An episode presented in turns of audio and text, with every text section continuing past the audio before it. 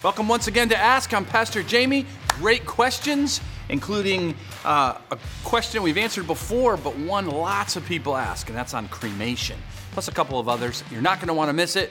Ask. It's coming your way next. Welcome once again. Uh, if you have questions that you want answered in an upcoming episode, we want to hear them. Life, faith, Bible, current events, whatever.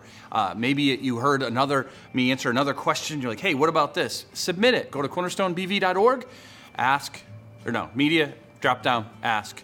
You got it. All right. Don't leave your name. Leave your name. Doesn't matter to us. Most don't, uh, except for Ariel. He's the only one who does. so, but feel free to, um, and uh, we'll, we'll be happy to answer your question. Okay. So this one starts with dumb question. Never say that, even if it's dumb. Be confident. All right. And it's not dumb.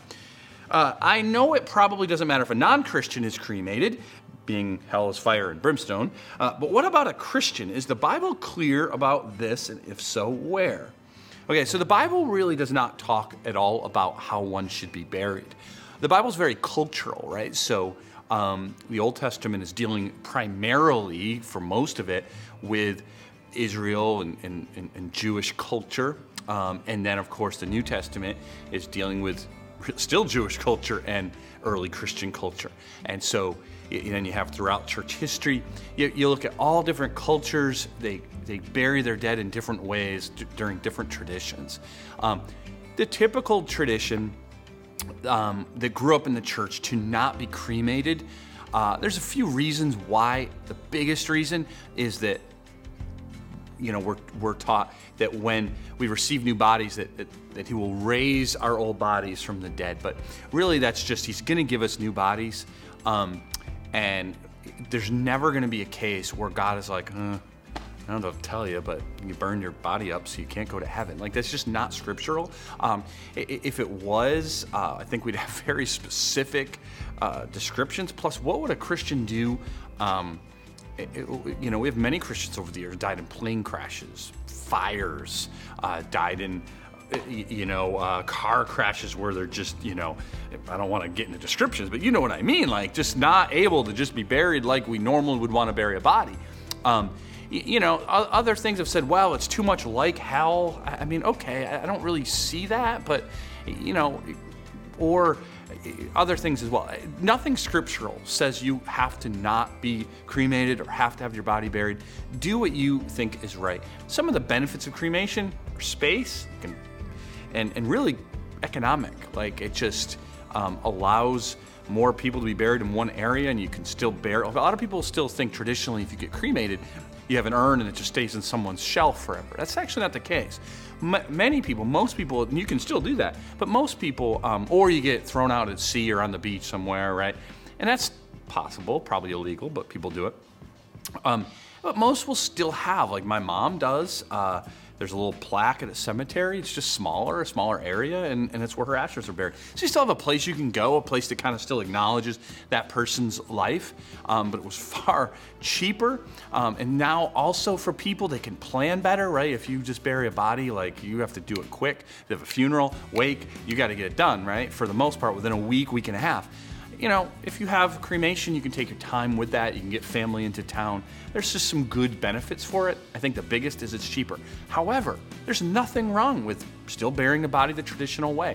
If that's how you want to do it, you feel more like that's how the Christian should do it, do it. But don't judge, judge other people. It's just not, as far as I've ever been able to tell, a, a biblical, viable argument that you can or can't either way. Okay? All right. Um, another uh, question about dying, but this one a little bit more. Uh, more like after that. In heaven, will Christians remember their life on earth? So that's a good question, right? So we're going to go to heaven. We're going to, it says, there's not going to be sorrows, there's not going to be tears, not going to be pain. So some people will say, yeah, but a lot of things that happen in my life create sorrow they, they, they, make, they make me cry or they make me feel broken or hurt. And of course, that's true. It's true for all of us, but some even more so, right? Real tragic things. So, how could you remember those but have no sorrow nor no tears? I think that's where that question comes from.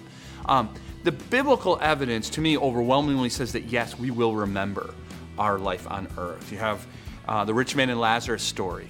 Most people, some believe that's a parable, lots of people don't think that's a parable. Um, either way, Jesus told that story or parable, however you come down on it.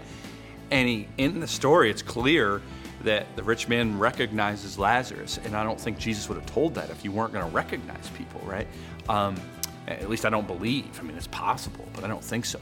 And I, and I think pretty much most other things that point to the afterlife is yeah, we're, we're going to know who we are, who others are, recognize and remember things on earth. What about our sorrows?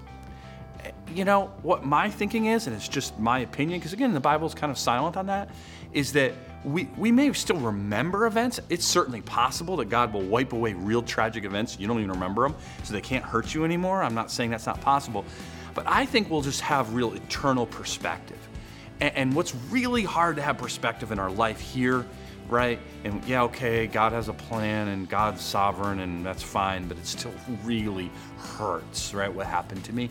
I think in a heavenly, when you have your perfect body, there's no more tears, there's no more sin, there's no more all that, everything's healed. You'll be able to actually have a perfect perspective on that event where you can say, all right, I see how God grew me in that. I see how God used that and it doesn't bring me it's not that you're like yay i'm glad that happened as much as it doesn't bring me sorrows and brokenness and tears anymore so that's as best i can give you i do think we will remember how god works out the real hard things um, also the, the people we might be missing is bible's, bible's kind of silent on that so you have to just use your theories and, and trust that god knows what he's doing and, and, and it'll be awesome whatever he uh, has prepared for us let me do one more this is uh, specific about a, a, verse from John 3 5. Comes right in the middle of when Jesus is talking to Nicodemus. And Nicodemus is like, hey, talking about, you know, how do you get to God? And, and, and, and Jesus says, hey, like, you have to be born again. And Nicodemus is like, born again? Like, how am I going to crawl back into my mother's womb? And if you remember that, uh, that's where you get that whole interaction, right? And in that, in verse 5, here's what the questioner asks it says, Unless one is born of water and of the Spirit, he cannot enter the kingdom of God. I've heard two explanations of this, and I won't go through what they say. What do you think? Okay? Um, now, so in other words, is he talking about baptism there because he's talking about water? Is he talking about um, saying, well, you have to be born of water like your natural birth, which involves birth, water, you know, the whole thing. Um, and then spirit would be your born again. Is, is Jesus differentiating that? And, and it's certainly possible. I think most evidence shoots, points us towards he's the whole thing is talking about the born again experience. That's the context of what Jesus is trying to say. He doesn't need to explain to Nicodemus, you got to actually be born from your mother. I don't think. Um, Nicodemus knows that. We all do. You're not going to be born again if you were never born in the first place. So I think um, Jesus is actually saying, hey, you got to be born of the Spirit and water, all of it having to do with the process of being born again. Does the water have to do with baptism? I think baptism, in a way, um, uh, symbolizes it, sure, but it's not the actual baptism itself.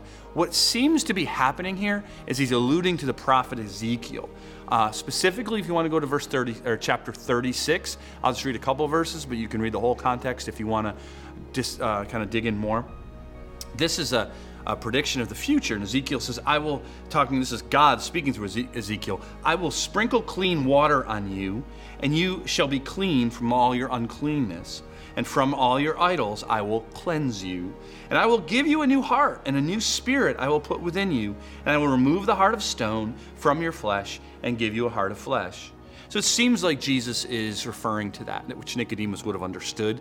That he's saying being born again is what Ezekiel was talking about, right? That washing you clean, which is eventually going to be how? Through the atoning work of the cross by Christ, which is eventually what Nicodemus is going to have to understand, and a new spirit being born again, the Holy Spirit comes in, completely removes your old heart of sin and flesh, uh, of sin of stone, and gives you a new heart of flesh and a new purpose. And so Jesus is saying, for you to come to the Father, you have to be completely born again. It's not just kind of making a better version of you, of who you are.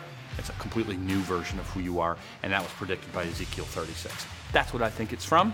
If you have other ideas, let me know. Just go to cornerstonebv.org and uh, submit it uh, on Ask, or any other questions for that matter hey, hopefully we'll see you this weekend. Um, great services planned, and uh, it's Easter weekend, right? This weekend, if this was three out, I believe so. And so, if that's the case, no, maybe that was last week. All right. Well, either way, we have Saturday at five, Sunday at nine or eleven. We'll see you there. I'll be there. Hopefully, you will be too.